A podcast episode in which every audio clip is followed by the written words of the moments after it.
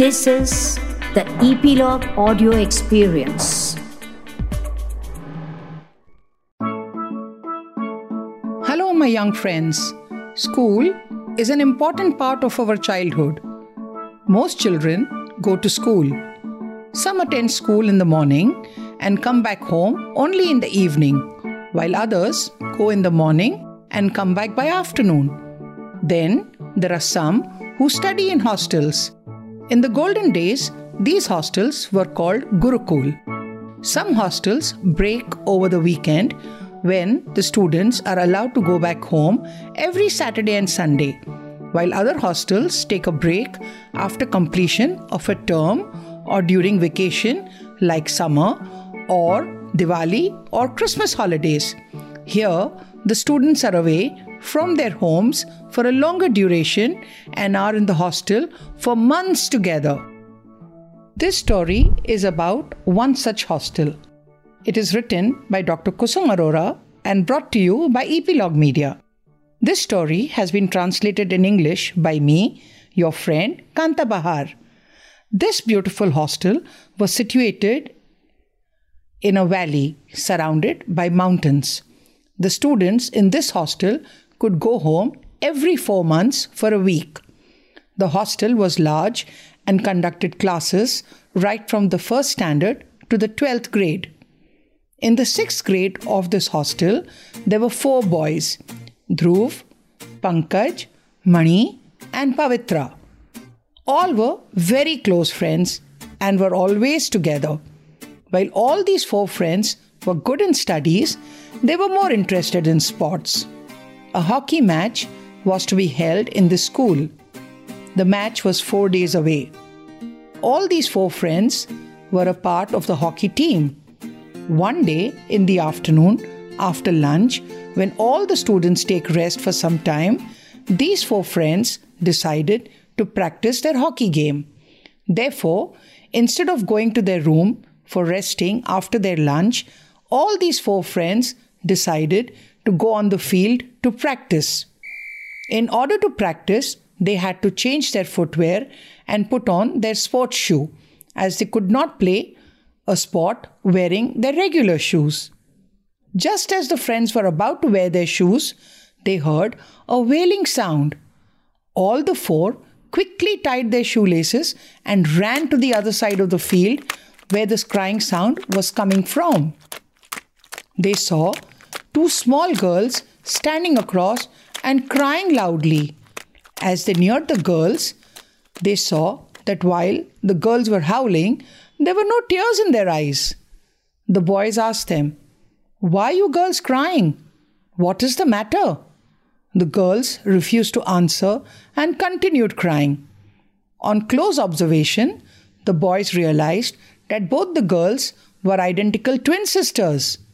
With great difficulty, the boys managed to pacify them and asked them again as to why they were weeping. The girls answered, We are studying in class 2. Our parents had come to visit us yesterday and had got chocolates for us. And that boy Kanwar, who studies in class 6C, he has taken away our chocolates. The boys asked in amusement, how do you know which class he is in? The girls quickly repeated, We know his name. His name is Kanwar and he's in the C division of 6th class. He's the one who took our chocolates. Hearing this, the boy said, Come on, stop crying. We will get you your chocolates back from him. One of the twin sisters, on hearing this, asked, Promise you will really get our chocolates back from him? As soon as the boys promised to retrieve their chocolates, the twins stopped crying and sat down. Seeing the girls stop crying immediately on their assurance, the boys laughed and said, What drama queens these sisters are! Come on, let's go to class 6C and get Kanwar to hand over their chocolates. The four friends went to 6C dormitory and told Kanwar, Return the chocolates that you have grabbed from these two little girls. Kanwar said, I have not taken chocolates from anyone. The boy said, Yes, you have. Those girls are saying that you have taken their chocolates. Kanwar again repeated and said, No, no, I did not take anyone's chocolates. Those girls are lying. Hearing this, the four friends started beating Kanwar. As soon as they started beating Kanwar, some other students came to Kanwar's rescue. A lot of commotion and a lot of hue and cry got created. Some said, Beat him, beat him. Some said, No, let's help him. There was so much ruckus that the teacher came to see what was the cause. He took the four friends and Kanwar to the principal. The principal asked, Why are you boys fighting?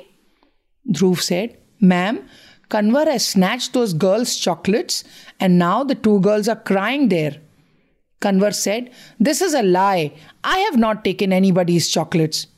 Pankaj said, Wait, I will be back soon. He ran and got both the girls to the principal's office. Both the girls were very scared.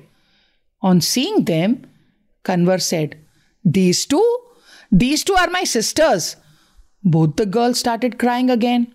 The teacher scolded both the girls and sternly asked them to keep quiet. Then Kanwar said, My sisters have bad teeth. It's because of this reason that our parents did not give them any chocolates. Hearing this, the four friends got very upset. They thought how cunningly these two girls have got their brother beaten up. The principal scolded them and asked them, How did you all, without checking your facts, without waiting for an explanation, started beating Kanwar? How did you act in such a hasty manner? You all should have asked Kanwar for his side of the story. Dhruv, Pankaj, Pavitra, and Mani all four started looking at one another. They realized their mistake and promised, Ma'am, we will never do something like this again. If there is anything like this in the future, we will first find out the complete information about it. We will also ascertain if it is true or false. Mani said, But it is true, the girls did not get chocolates. The principal said, Yes, they did not. But the chocolates were not snatched from them. Kanwar is their elder brother and he knows what's good for them. He will do what is in their best interest. Kanwar took both his sister's hands and pulled them aside. He gently slapped them and told them, I will complain to mummy and papa and tell them of your behavior. Both the girls started wailing again. The teacher gave them a stern look, and both immediately stopped crying and quickly ran to apologize to Kanwar. Children, I hope you have enjoyed the story as much as I have narrating it to you. Thank you for tuning in to the audio story today. If you've liked this episode, do share your comments and thoughts. Do rate us on Apple Podcast. Go ahead and subscribe to Nani Dunya on Epilogue Media website or wherever you get your podcast from so that you get notified when we come next. Now, I, your friend Kanta Bahar, will wish you goodbye with a promise to meet you soon with yet another new and interesting story. Till then, stay well, stay safe, happy, and healthy.